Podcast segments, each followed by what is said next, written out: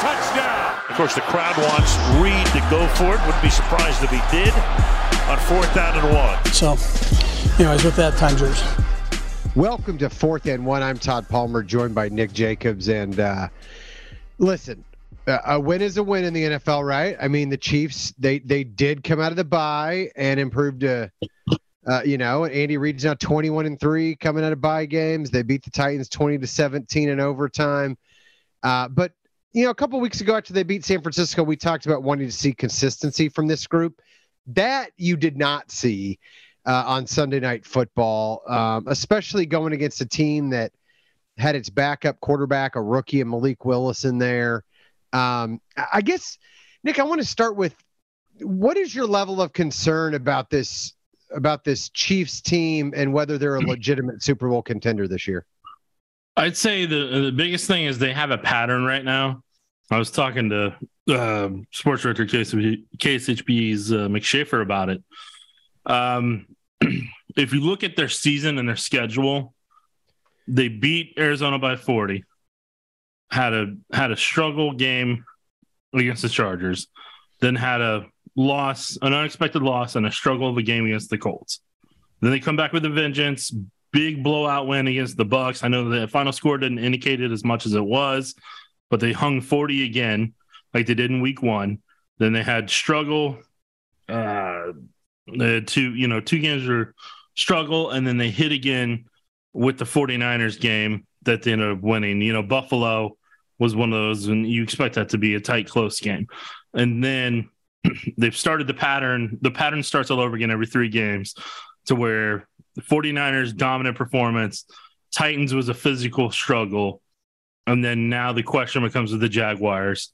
This is where they can either break the trend that they've had as a team to where they they go with another dominant performance or play up to the level they're capable of or is it a grinded out type of football game but it seems like they have this pattern where they where they did like you said they just can't find a consistency about all three phases of their football team well if there's any good news that means that they'll struggle against the jaguars and then and then absolutely dominate the Chargers the next week. So if the pattern holds, that would at least be a good thing as far as the division and their their hopes of making the playoffs. But what needs to change, man? Because like I know that especially in the first half they get up 200 yards rushing, and people are talking about, oh man, you know the the defense struggled against against uh, uh, Derrick Henry and company, but. I mean, they look. They had three big plays. Like they, they did a poor job on on the screen to the to the tight end, who I don't think anybody had ever heard of before the game.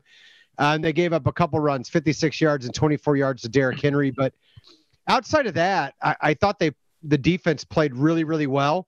They only gave up 22 yards on 27 plays in the second half and only one first down. Um, it's hard for me to pin, you know, this on the defense. And I mean, yeah, you'd like to eliminate a couple of the explosive plays there, especially in the first half. But on balance, if if you're an NFL defense and you give up 17 in a game, I think you've done your job. Um, so, do you, I mean, do you agree with that assessment? And, and, if so, what does the offense need to fix to to get going?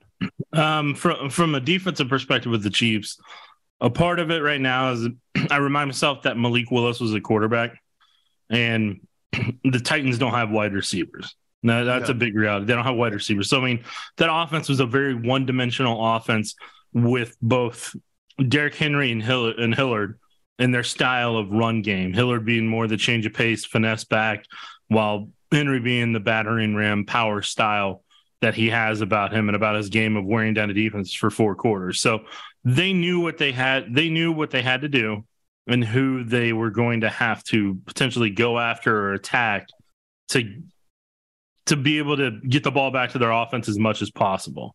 So, I mean, in terms, you know, they, they faced an inferior quarterback, and it doesn't mean Malik Willis can't be good down the road. There was some, there are some encouraging signs there. I think the Titans are going to be really happy about, and probably say, hey, if we get some receivers for this guy, give him a lot of snaps, a lot of reps, a lot of experience, he he could be our version of Lamar Jackson with you know some somewhat more accurate ability. Um, probably in some ways a little bit better passer than Lamar is a lot of the time. So I think there's a lot of promise in what Willis can be for him. but that moment was too big for him, especially there at the end. And that poor guy was overwhelmed. And when you don't have good receivers to throw to, and the offense isn't really trying to tailor towards what you're capable of in that moment, they they put too much on him. And that's I think there was a lot of errors that Mike Vrabel and the coaching staff made and a lot of blunders that helped get the Chiefs this win. And then there's a guy named Patrick Mahomes that decided that enough was enough. And hey, if we're all not going to take our part in the group project, I'll handle it myself on that final drive in the fourth quarter. Yeah, I I, I agree on Malik Willis. You saw his his ability to extend plays, uh, be a little bit slippery, make plays with his legs. Um, you know, even on the sacks late, I mean, he did a good job of staying alive. Just nobody ever came open for him to throw to. But I think he has a chance uh, to to be a good player. Um, I was shocked. I mean, as successful as Henry was at times, they only got him 17 carries. Like there were times. I mean, it seemed like if they got stopped on first down, they just kind of abandoned the run, which I thought was the Chiefs' advantage because I thought uh, it, it was as likely if they would have ran it the second time, they would have found themselves in third and two anyway, if they would have just kept feeding Henry the ball. But, um, you know, it worked out in the end for the Chiefs. But which is a bigger concern for you as far as that offense is concerned? The the wide receivers um, and the fact that outside of Juju Smith Schuster, you're still not. I thought Mecole Hardman had a good game too, but outside, I mean, outside of those two guys, like Marquez Valdes Scantling dis- disappeared, um, you know, against the Titans. And that's not the first game we've said that about him. Skyy Moore still hasn't found a role in the offense. And, and on a night like last night, where Travis Kelce certainly had some bright spots, but he certainly didn't have a vintage Travis Kelce performance, it really bogged down the offense. Um, so is that a bigger concern, or is it the offensive line still – not being able to do what it needs to to establish the run and, and still being pretty leaky in pass protection. It's it's a domino effect with everything, and it all comes together and encompasses each little bit of it. If I'm having to put them and stack them in a in a checklist order, the first thing is Patrick Mahomes and that passing offense go as the offensive tackles do. What Orlando Brown and Andrew Wylie are able to do, and how comfortable they're able to make Patrick back in that pocket and how much time he feels he has, how many hits he takes, determines how long he's going to stay in the pocket before he bails out. And that's just who Patrick Mahomes has been with the tackle play he's had over the years, and that's just who who he's going to be. And so, like, there was a time in the fourth quarter. I'll bring this example up. The fourth quarter, Mecole Hardman's streaking across wide open, you know, for maybe the game-winning touchdown. Mahomes ended up running on that, but that was a big play that people kept pointing to and and I think that was an effect over time of some of the hits he was taking and the way he was feeling in that pocket about why he he bailed the way he did or read the read the things the way that he did with coverage and where he was getting his reads from on that play. So did he miss that guy? Yes, and people will point to that and say he should he's got to find that he's got to do that. But none of us actually know what his progression is that he's going through on the play. You know, in that moment, only the Chiefs uh, only the Chiefs offense knows 100. percent but what I'm getting at in the bigger picture of it is the offensive tackles determine each and every week what Mahomes is going to how the how efficient are they going to be when they have good performances, when they chip, when they slow guys down and occasionally take people out of routes or initially early on, they find routine success. Another part of it is, and what the Titans were going after is they were taking Travis Kelce out of his game.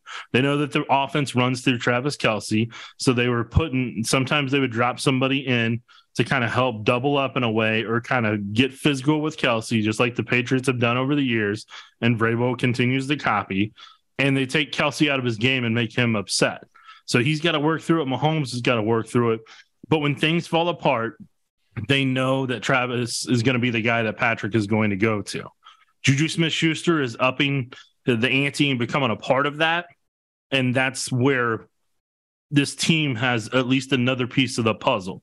But what they're still missing and what you're talking about is the Chiefs in the offseason, what they're going to have to decide no matter what is do they want to improve the tackle play on the roster or do they want a speed re- receiver to replace Tyreek Hill and what they've lost with him? Because they were hoping Valdes-Scantling could do that or Mecole Hardman could do that and they necessarily haven't been able to take over that mantle. And like you said, with the other thing with Skyy Moore, Skyy Moore's lost right now. like you can look at the way he's running routes. It's just not it's not there in the way that he feels comfortable in this offense right now. And we'll see where Kadarius Toney's at long term. But it's still a work in progress with their passing offense with what they have available and what they can beat versus zone and man coverage. And then the final point, to be long winded here, in the running game, that part right there, in my opinion, part of it is the interior push. They weren't going to be able to get it against that front, especially Jeffrey Simmons, because he's he's a rock star. So you're gonna have to double him every play just to have a chance. And you were gonna have to double the defensive tackles all night and try to run between the tackles if you wanted to get something done effectively. And you were gonna have to use McKinnon and Pacheco to probably do that to give you what you needed. Pacheco from a power run, McKinnon from more of a finesse explosion, hit the hole quickly type. And that was gonna be how they were gonna have to go about it but there just isn't the Kareem Hunt or Jamaal Charles style of runner in that group that it just doesn't matter. You know that they can they can find a way to erase it, erase the angles, erase the blocking issues. They just don't have that on the roster. So I mean, when you look at it at all different levels, that's what that ends up turning into to answer the question to the best that I can. Jamaal Charles, by the way, um, came into the locker room and was visiting with the other 25 um, yesterday after the game. Um, I, I, you know, I, I, was tempted to ask him if he, you know, thought he could still play now that he's had a couple years off to rest and recuperate, because he still looked pretty good. I'm sure he was there because Kimble Anders was inducted into the Hall of Fame. But yeah, um, I think it was like an alumni weekend, wasn't it, to kind of get all yeah, the guys yeah. back there. Yeah, I think they're trying to incorporate that together so that they can get you know all the guys on the same page, uh, you know, and and keep building that alumni uh, alumni base. But no, it's definitely it was good to run into Jamaal Charles. You know, several of us who recognized him lit up. You know, the minute he walked into that locker room. Um, but yeah, I, I mean, look, none of these none of these issues are new, right? Like, I mean, we knew going into the season that, uh, and we've known as the season's gone along that um, the that the tackle struggle. We've known that you know the the running backs are are limited in terms of um, their ability to, uh, you know, depending on the running back to to um, see the hole, you know, to make the right read, and make the right cut, to to set up blocks well, uh, you know, to to uh, you know run through or out of blocks, you know, things like that. I mean, they're just. Um, I, I don't think that those things get fixed. So I guess my question would be: Are, are the are the Chiefs still a Super Bowl contender in your mind, or do you think that there's a pretty clear gap still between, say, the Buffalo Bills of the world, um, you know, and maybe I don't know, maybe the Eagles if you want to put them up there, um, you know, I mean, it, or or do you think that these are all things that the Chiefs can figure out, um, and by the time they get to December and January, be where they need to be? The way I say this right now is I still think they're a work in progress. I don't think they know what they are, and I don't I don't think they've found that happy medium right now. And the question is, can they find that happy medium by the time they get to the playoffs, or is it just kind of an inconsistent work in progress for you know for this season? Because they they've got enough of a sample size for having almost been through you know eight eight games at this point to kind of know who they are, what their identity is, what they can and can't do, and what they can be you know what they can be successful at. And so I mean they're they still they still struggle with that with that consistency like we've talked about. They just don't they don't know they, they don't have something that no matter what happens, no matter what defense throws at them, they can lean on that one thing. Back in the day, that used to be, you know, when Kareem Hunt was there in 2018, if something wasn't going right, they're they at least had options at all times. They either had Kelce, Tyreek, or Kareem when the offense was at its peak to be able to run through to make that happen. And they just don't.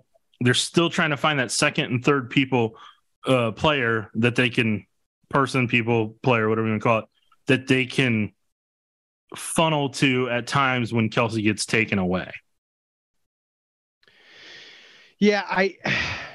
It'll be interesting to see how Kadarius Toney is used. Uh, I was not surprised at all that uh, Andy Reid ran the first play to him on a little bubble screen. Um, he ended up with two catches for 12 yards. Um, you know, there was a lot made of, of his blocking. Um, you know, in, in, as well. Um, I, I think that he can be an asset um, as the season moves along. I, mean, it's encouraging that they were able to get him in, that he was able to have an impact in only like you know nine or ten snaps. Um, I, I, I, you know, we'll see what they do with the punt returner going forward. I mean, last night it was Mecole Hardman Jr. that that took over that role for Skyy Moore but I certainly think that Kadarius Toney can can play a role moving forward, and this may be the change of scenery he needs to unlock some of that that potential. But I think it's too early to to make any definitive statements about what he can or can't be. You know what I mean? Um, I don't think it hurts to to add one more weapon to that offense, though, and, and to give them one more uh, toy to play with as they try to figure things out. The bigger issue for me is the offensive line because I don't you know they they stood pat. They didn't they didn't go out and get a lineman. I'm not even sure that one was necessarily available. I mean, Lucas Niang's practice window is open.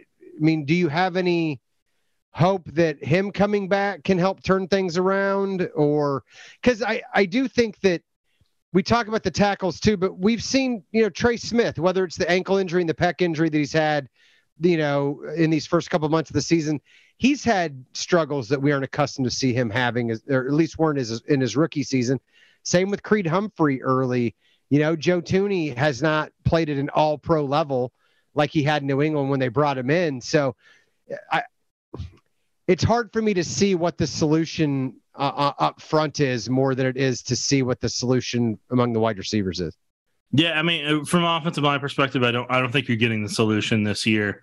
Like you're just having to grit through it and and chip when you have to, in the passing offense and and try to work around it. Because I think, for me, Orlando Brown doesn't look like a guy that's 100. percent He doesn't look 100 percent to me. And even after losing weight, I was kind of hoping that would help him with some of his flexibility, and he seems to be struggling with that uh, more so than I thought he would be. Joe Thuney was never necessarily he was never going to be a power run blocking guard. He's a Pro Bowl guard that could potentially play tackle, and he may have to in a pinch if something happens. You're crossing your fingers, nothing does with the offensive line you got right now. But if it does, you're going to need him to go do that immediately. I mean, Creed's still doing a solid job. Right. Trey, ever since that ankle injury, hasn't been the same player, and I'm my assumption is I don't I don't think he's 100 percent either. I don't care I, I, personally don't care what's on injury reports. You know, some players may have something that they don't tell anybody about. You know, that, you know, that happens. They just want to grit through it. So you know, like that that that's happened with guys I've talked to over the years. So I mean, you can tell on tape when a player has a certain baseline and they're not playing up to it. Some you know something something's amiss. You just don't know what, and you typically don't find out till the year's over with. You know, so that's yeah. just that's just how that works out. And then Wylie's doing the best he can in all honesty, Wiley could play guard if needed. And I think he's a better guard than he is tackle. We've talked about on here before. But with Niang, I mean, with that injury, you know, like that, that's that's that's a that's a risky injury for an offensive lineman when they come back from. Like you gotta you gotta really make sure that that's hundred percent whenever they come back because the some of the studies that have been done don't show a ton of promise for long term, you know, length of career if you know if if that's not back to 100 percent. And it could it could take up i know from some of the research i've seen from you know, from looking at it for some players they can they can take up to years. Athletes let me say athletes some athletes they can take up to a year before they feel like they're fully back to 100 percent so i mean like that's you know you, you would love to see Niang be a part of it and be able to kind of help give this offense a jolt to where they're only having to help to chip on one side or try to help alleviate on one part of it but as right now i'm just mentally preparing for you know, there's going to be some inconsistencies. And if there's not a dominant front four, they have a good shot.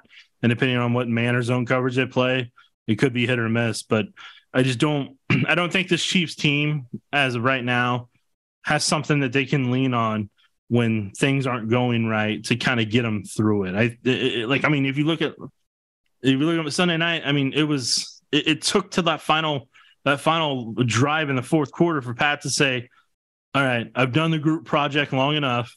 This needs to get done. It needs to get done right. I'm going to do it myself, and this is how it's going to be. And I just don't think there's enough guys on that roster offensively right now that have that same like mentality. And this is something Mick Schaefer has said at KSHB, our sports director. Patrick is the smartest player on the field. he sees everything. He sees coverages. He sees um, penalties for both sides, more so than probably the refs. And this is this is me quoting Mick, so I want to give him recognition on that. And and and each week that I watch it, I agree with him more and more. Like Pat sees everything. He anticipates everything. It's just there's just not. I just don't think there's enough people on that roster that are on that same wavelength that aren't Travis Kelce and Juju's doing his best to get up there.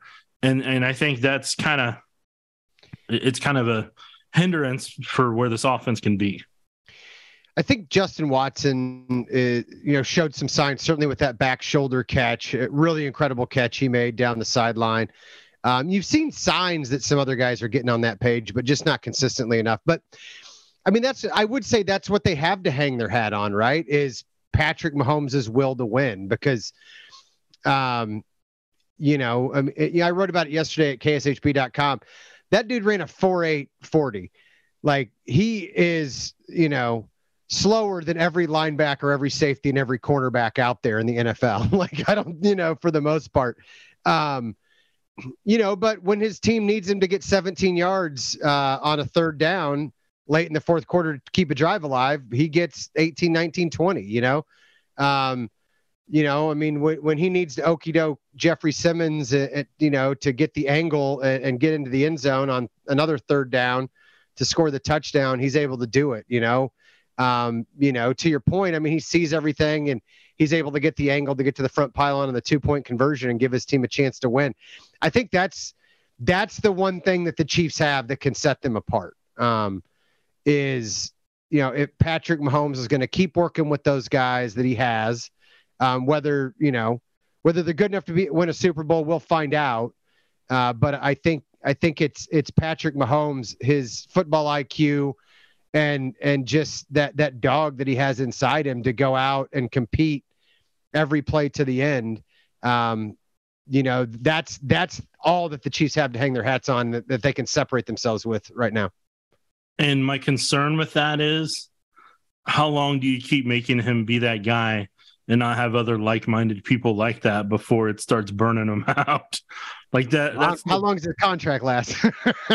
That's that's my bigger concern long term is like you know like him and Kelce have that 100% and i'm not i'm not gonna knock that. And chris jones when he flips it on chris jones is that guy too. But i think juju I, has it. And, and he might but i'm saying like you need to surround that offense with more guys that are like that and like it, it just are able to lock in like that because I think that's where the ebbs and flows come from. Is like, and it's funny whether it's Alex Smith, Patrick Mahomes, whoever. It always seems like this offense over the past decade, it's always looking around, be like, hey, who wants to be the who wants to be the fire starter this this uh, this game? And then it either and you know, and with Mahomes, you didn't have to worry about that as much. But there, there's times where he needs somebody to be able to lean on too. He needs somebody to pick him up because you know he's not not going his way either. And like it, it just kind of I just kind of wonder sometimes long term, like, hey, like, don't put him in a spot to where like this becomes a problem down the road. Yeah, I, I think up front, ultimately, it needs to be Creed Humphrey. Um, you know, but I think he's probably a little bit deferential to Orlando Brown Jr. and Joe Thuney because, as we know, in the NFL, the guys inside that locker room often define who should be the leader and things like that by who's pulling down the biggest contract, and, and it's it's Brown and it's Thuney, uh, and I don't know that you see those guys being you know the fire uh, the fire starter, kind of like you said up front. I, I think ultimately it's it's it's going to have to be Creed. May, I think Trey's capable doing it too. I mean, certainly we've seen him. Um, yeah, he's capable, but I, I think those guys are they're going to have to continue building toward that. Um, you know, and then and then like you said, they're gonna have to keep building more guys around him. Um, um, you know, we'll see if they can get it done. Um, and, and hopefully Travis Kelce um, has you know five or six more productive years in him because um, they may need it the way things are going. Yeah, and that's that's the bigger thing Chiefs are having to figure out with the roster building is I think this is what they have to do their soul searching on, evaluating over these final handful of games before a hopeful playoff run is who on this roster buys in at that level, who at this roster brings it, and who and and who do we kind of need to kind of find other guys to kind of fill in those roles to where it, it's not just everybody waiting on Pat to decide that he's going to make a play or Kelce to Mahomes connection to make that play. Because Kel- when Kelce threw his helmet on TV, that was frustration because he wants to be great and help Pat. Like that's what that was. That wasn't about just him. Like then Kelce has that drive. Pat has that drive. There's some guys on the roster that have that drive. They just need more of it and they need it more consistently if they want to be the Super Bowl contender that can take on Buffalo, the Jets, the Dolphins, the AFC East, basically at this point, and yeah. everything else. The good news is, and I leave it with this: I, I think you're seeing that from the defense. I mean, I think Khalen Saunders is playing the best football he's played. I think when Willie Gay and, Nick Bolton are, are right, they're really good. I think Justin Reid has brought that intelligence and intensity um, to the defense. L'Jarius Sneed brings it every time. Uh, Chris Jones brings it every time. You can question a lot of things about Frank Clark, but you can't question, you know, his intensity for the most part. I mean, he's a guy who, um, you know, he's going to go out there and give what he has. So I do think that the defense has that. We'll see if the offense can catch up a little bit and they can make a run to, to Glendale again. I'm just, I'm just concerned where this team and this roster would be at right now if Jerick McKinnon and Carlos Dunlap weren't on it like where this team would be yeah. at this point. Like those two guys are so important to this. Dunlap's really coming on strong right now and really turning it on. So, Half sack I mean, away from 100. So I mean, like him and McKinnon, man, they they've been the difference maker in a couple of games. If they didn't have them, I would I would be concerned about where this team would be at in a couple of those tight, close games. Yeah. All right. Well, we'll see when uh, Andy faces Doug Pederson on Sunday whether they can can keep going. Um, you know, I uh, I think we can talk about it more later, but I would like to think that Joe Cullen has an advantage over uh, Trevor Lawrence in this one. so um, we'll see if the pattern continues or not from the schedule. yeah, right. All right. Well, I got nothing else. Um, so, uh, Nick, um, I think it's time to bid adieu. Yes. All right. Take care, kids.